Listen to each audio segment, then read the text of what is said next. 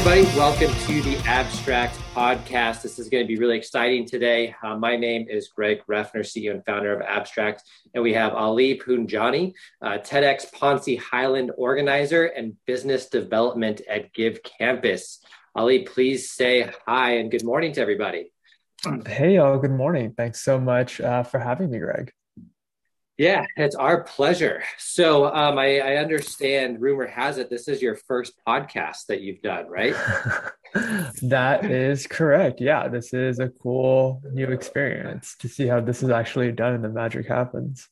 Okay, well, yeah, I feel like maybe uh, you've set the expectations a little too high, um, so we'll, we'll, try to uh, we'll try to knock it out of the park for your first one. But um, I'm really excited to dive into um, your background a little bit. I think uh, kind of the theme for us today is really going to be kind of letting your passion and and and where you kind of you know let let drive you know kind of where you go in your career and i think some of the things that you've experienced and done in your past will, will hopefully help our, our listeners understand that uh, it's okay to kind of maybe bounce around a little bit and kind of find where your passion lies before ultimately kind of maybe landing in some type of technology role. So sure. really excited to dive into some of those things. So um, kind of segue, when I look at your backgrounds, um, finance, organizer for political campaign, TED Talk organizer, um, when your high school guidance counselor asked you what you wanted to be when you grew up, what, what did you what did you answer? How did you answer that question? so I was like really confused. I think when I was when I was when I was growing up, um, my family is is from India, and I grew up in this in this kind of eclectic community where um, both my parents are immigrants.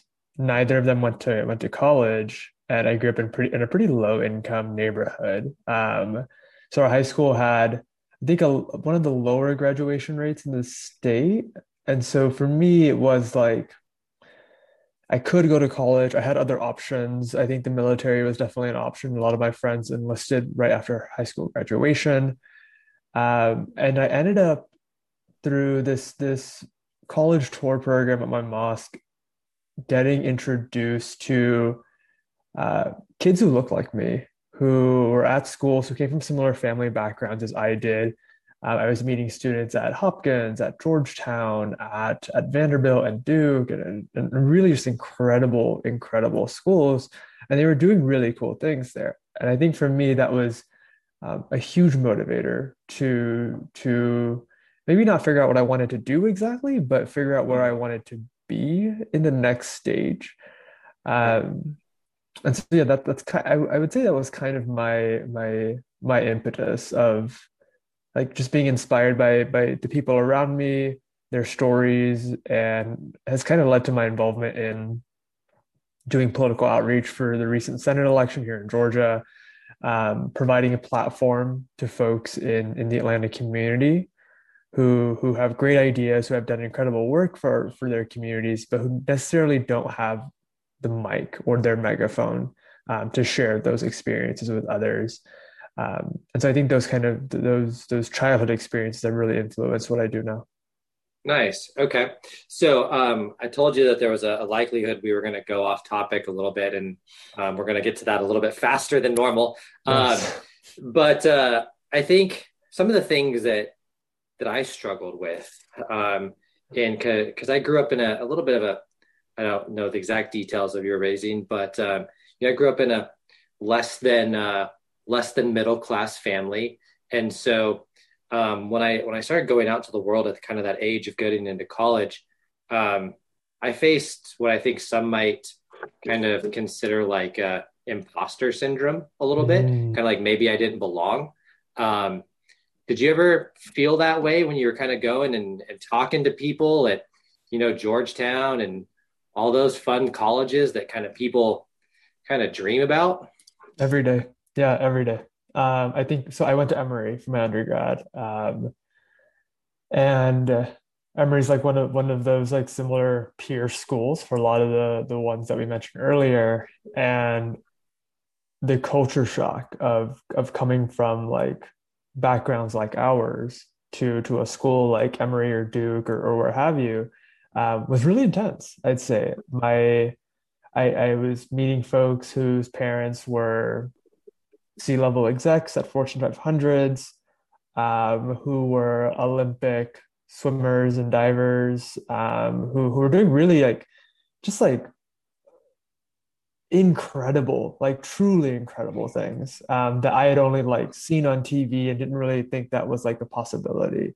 Yeah. Um, and so yeah, no, I would say I had it like during my time at Emory. Every single day, I would have to like reassure myself that yes, I got into this school just like everyone else. I belong here. I am doing very well in my academics. I have friends here. Um, and and I should feel empowered to to take space and and and help other people who might feel similar to me also have yeah. space for themselves. So yeah, 100%. Yeah, I would imagine that um, you know as you start to go out into the world, you you kind of have this like diversity of backgrounds and experiences. And I would imagine that there's a lot of people that feel that way. We just probably do a, good job of hiding it and maybe suppressing that kind of that fake it until you you make it type of cliche saying, right?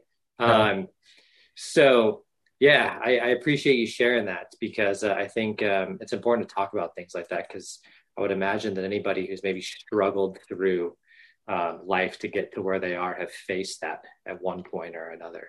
Yeah. So, um, throughout that that progression of your experiences, um, we're going to get into a little bit of that a little bit later.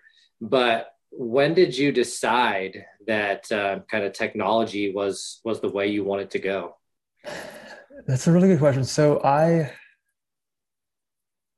trying to think. Um, so my career path is a little wonky. Um, I, I had no idea what I wanted to do in college. Um, and I kind of followed other people who were kind of around me for, for a couple reasons. One, because they seemed really confident in what they wanted to do. So I was like, you have so much confidence, you have to be right about this. And two, the careers and professions that they were choosing, mostly in finance and consulting, uh, were very lucrative. And it was a great way for me to have financial stability for myself and then support my family. And so I, I interned um, at an investment bank for, for a summer. I then worked in private equity for another summer as an intern.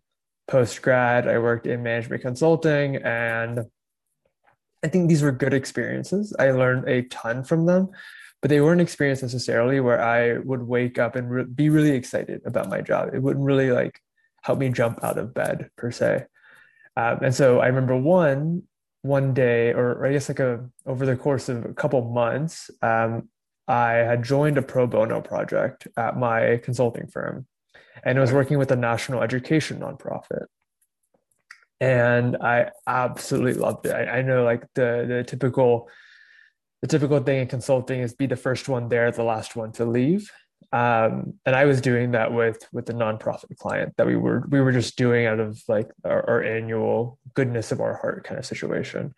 Um, where most folks were like, okay, I'm on a pro bono client, clocking in at 9:30, clocking out at 4:30. I'm gonna get out of here. Uh, but I was just I, I was so enamored with the work that I thought it was so cool and so impactful that I was meeting folks who were who were in their communities who were doing such uh, such important work and we're impacting the lives of, of folks who really needed it. Um, as I wrap up that project, and I'm, I'm kind of sitting there bouncing between a couple of projects for an industrials company, an, uh, an insurance company, and I was on this dating app. Um, and it's a dating app for South Asian folks called Dil Mil. Um, and I yeah. matched with someone who and the way Dil Mil works, like for other dating apps, it's usually folks within your locale. So yeah. you'll match with someone who's like 10 or 15 miles away from you. With Dil Mil, there's like there's there's no cutoff. The okay. the cutoff with Dil Mil is like I can match with someone in Nebraska and I'm based in Atlanta. Um, and so I had matched with someone in New York who worked at Codecademy at the time. Okay. They had mentioned, hey, if you're really interested in, in going into education, why don't you explore the intersection between education and technology? Love it. Um, and I said, okay, well, that sounds really cool, but like, what does that even mean? And uh, she explained to me that, like, oh, ed tech is a thing. And it took me a while to realize, that, like, oh, this is a huge, huge industry Yeah. Um, and I realized like, oh, Khan Academy is an ed tech company, Coursera, the list goes on. These how these names that I kind of was familiar with, I just didn't know how to classify them. Okay. Um, so ended up being she sent me a job description, applied for the job, got the job, and moved to Boston to work for my first ed tech company. Um, and I've really been passionate about technology as it's as it can be used to uh, amplify social impact. I love it. Is it? Uh so crazy how some of those things kind of happen, right? Where, you know, you you're going down this road trying to maybe find someone you want to spend the rest of your life with, and it results in, you know, kind of what you end up doing for the rest of your life or a good portion of your life. Yeah. Um, so that's that's awesome, and um, it's just that.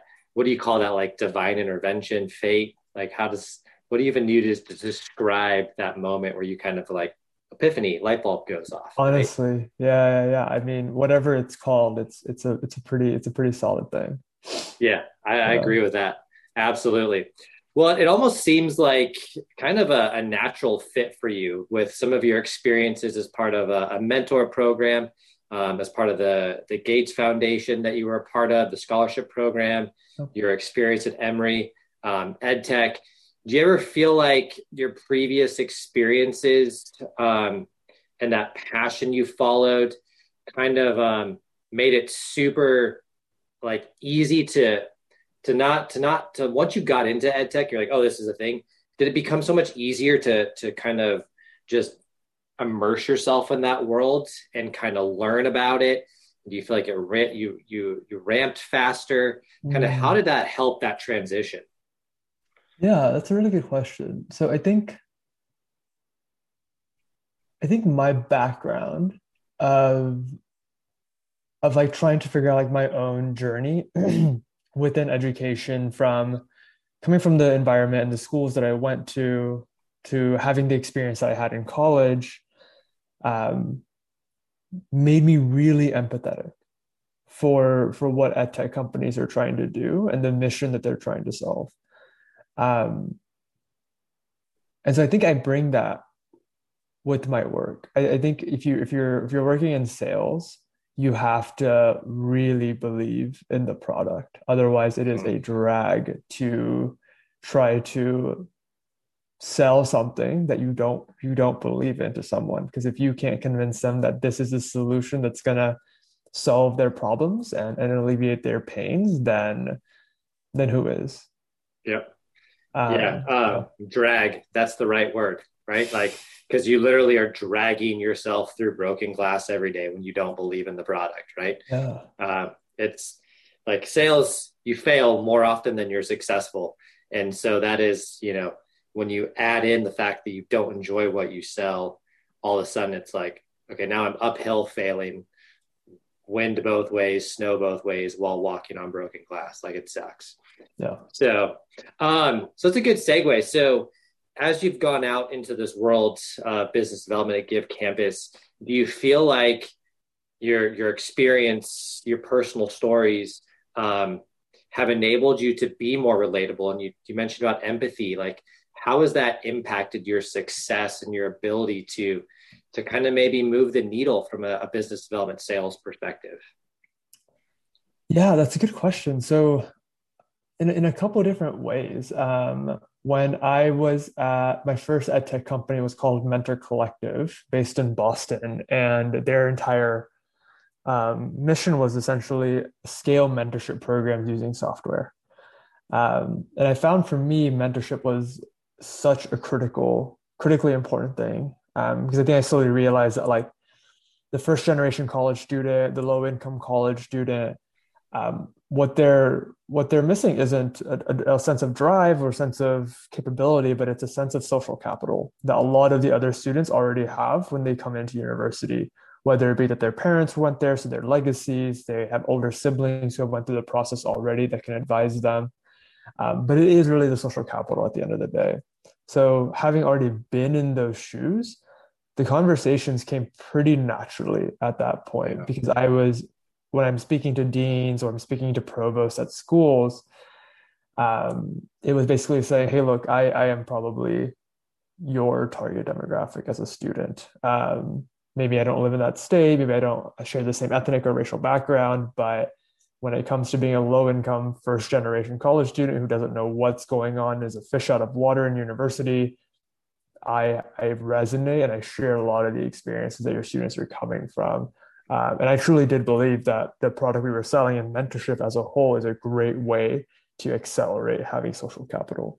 Um, and I've brought that to, to the work I do at GiveCampus as well, uh, with the idea that schools can fundraise more effectively and they can encourage folks to give back to their universities, then they in turn can use those funds to provide further scholarships and grants, support services to the students who need it the most. Um, so it's huge. It's huge. Do you um when you when you go and you talk to like a dean of a college, um, do you often find yourself, you know, opening up and sharing, you know, maybe intimate details about kind of what that process was like for you going and getting into college and building that social capital? Yeah, I think it depends on the conversation. Um, sometimes I, I'd say it does come up where, because the root of it, you're trying to improve the student experience. So by asking questions about like, okay, well, what are your students really asking for right now? Are they asking for um, more hours of operation for dining halls and libraries and that sort of thing? And that's kind of what you're what you're thinking about. Are they asking for more social connections on campus, more guidance when it comes to career exploration and, and academic programs? Like, what is the actual route? And then once you get there, I found myself in, in, in some instances being like, oh yeah, I remember when, insert story about when I was in college here. Um, that that's really, really relevant. And, and I think yeah. What that does, it does, it does two things. One, it, it builds this bridge between myself and that dean um, with a sense of, oh, I understand of I understand the the the obstacles that your students are facing, that your staff are facing. I worked in residence life for two years, so from from a housing and programming perspective, I also I can also bring that into the conversation. Um, and two, it is that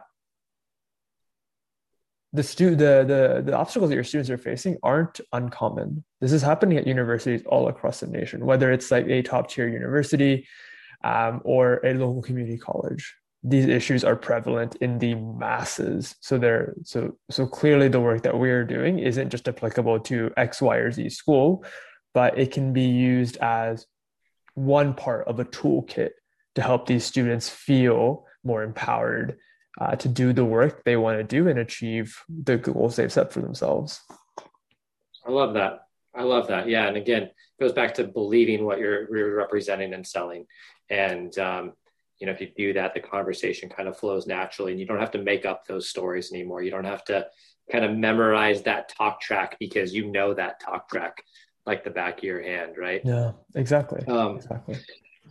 So, from a hiring perspective, um, you know, I get resumes all the time from people wanting to get into technology, but they don't necessarily have like the background.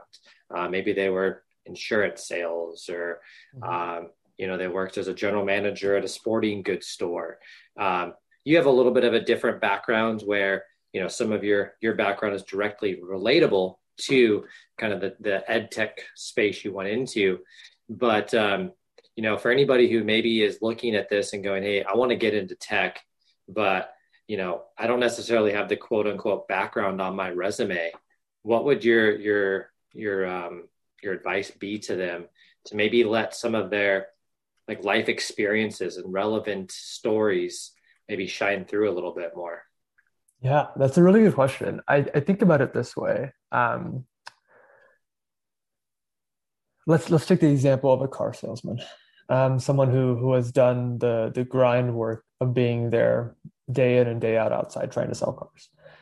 Um, that is such a great experience and toolkit of skills that that individual brings to any job. Like, yes, they may not have done like software sales or tech sales, what have you, but they've probably got more years of experience to be able to contribute in a really significant way.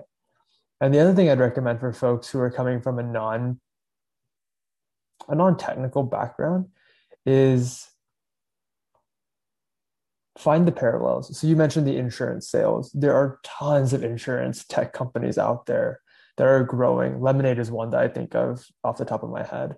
Um, and I think through finding a what you're doing and how what the parallel is in tech, um, that you'll able to that you'll be able to hit the ground running because you're creating less friction for yourself as you make that transition into tech. And the second thing is you'll probably be better at it because you already have a good understanding of how this works and what the language looks like, how people talk to each other, the pain points that that prospects and customers are experiencing right now. You're able to address because you have that background. So whether you're a car salesman and you want to work in in in tech, you could go to a company like Carvana comes to mind, or if you're doing insurance, you go to Lemonade, or if you are goodness, I mean, doing a number of, of anything. Yeah. Um, there, yeah. there are so many opportunities for you to transition into that parallel industry that's in tech. Um, I would just recommend that anyone who does it does it for the right reasons because they want to expand their background and their experience, and they also want to do something that they're really passionate about. That's such a good point. I've never even thought about that. Right? Like if I'm selling cars, because I mean I've I've gotten car car salesman resumes all the time, and um, you know if I want to get into tech, like go work for a Carvana, you know, get that one or two years experience. And then that opens up all the doors that you need to have opened up to go into ed tech, martech, fintech, wherever you want to be, because now you kind of have that inside sales technology motion uh, kind of on your resume now. So it's a it's a stepping stone if you're willing to take it. Um, so that's that's a great piece of advice. I love that. Um, so kind of wrapping some things up here. Kind of want to end with uh, maybe your biggest piece of advice for our listeners. Um, you know, you're where you've gotten to today, Ali, is um, is pretty unique in terms of your path into to, to tech sales with your kind of experiences, um, variety of experiences, right? Um, what would be kind of your biggest piece of advice for anybody who's who's kind of looking at yourself on LinkedIn and going, okay, this I I, I relate to Ali. Um, I'm I, this makes sense for me. How do I take this next step? How do I find that that moment of fate, right? Of of uh, kind of my guiding star where I want to be. What would be your biggest piece of advice on how how I go about finding that? Mm. We are dropping a lot of knowledge on this Thursday morning. Wow. It's a lot. Um, it's a lot for a Thursday morning. um, that is such a great question, I think.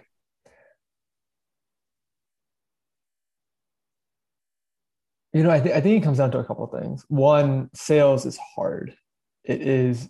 It's. I mean, I've I've worked on political campaigns. I've organized huge multi-hundred person conferences, and and this is right up there with it. Um, it is really, really tough.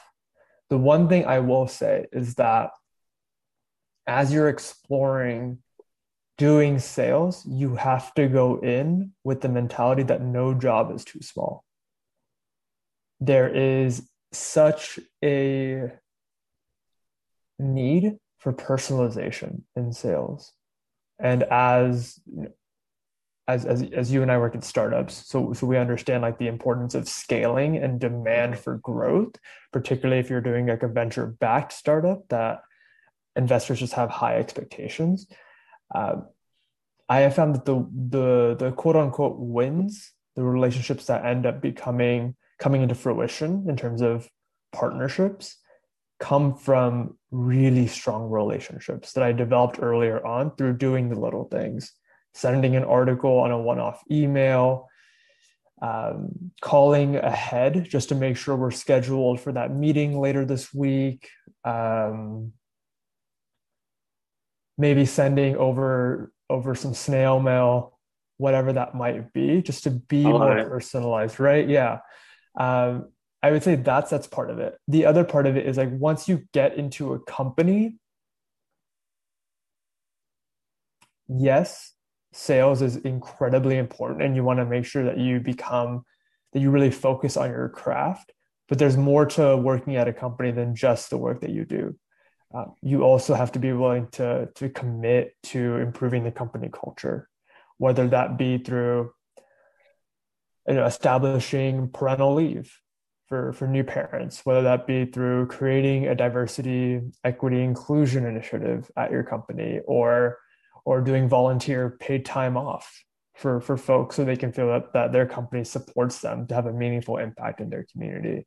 Um, there's so much to belonging at a company than just hitting your numbers. Um, so yeah, I say all of that to say that no job is too small. You have to really go in with this willingness to, to to do anything and almost everything when, when you join a new company. So as long as you have that mentality wherever you're going and you make that really clear in the conversations you're having as you network for that next next uh, next opportunity, then I think that'll serve you really well. Oh, this is a lot for a Thursday morning. Maybe we should have scheduled this on like a Monday afternoon. Yeah. well, I, I, appreciate that. So I took a couple big things away from our conversation. Um, I think one of the biggest things for me is and I've been thinking about how to how to summarize this in a in a short and succinct way as we've been talking.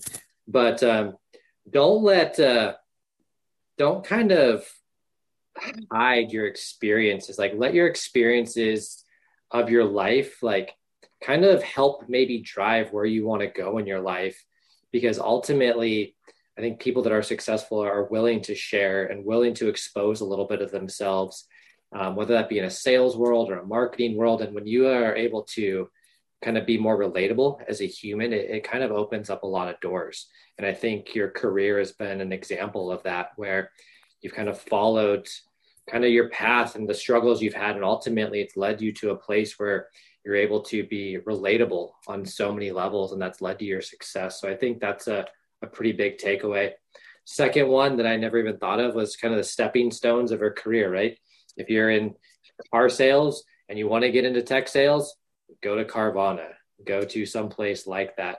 Um, I forget what the other car company is trying to compete with Carvana right now, but um, you know, go into that world and kind of cut your teeth there, and then open some doors.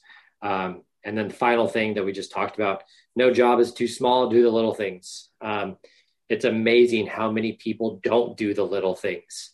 And so you can separate yourself from everybody else by sending that handwritten note, by by calling them as opposed to an email, by setting up a Google alert and paying attention to what the company or the, the campus is doing. Um, and then just dropping them a note, not even asking for anything. Hey, saw this, super cool. Um, you know, congratulations, bye. Uh, so I think that's awesome. So for anybody who wants to get in touch with you, learn more about you, maybe uh, kind of learn more about what you're doing from a TED Talk perspective, what's the best way to get in touch with you, Ali? Yeah, you can add me on LinkedIn.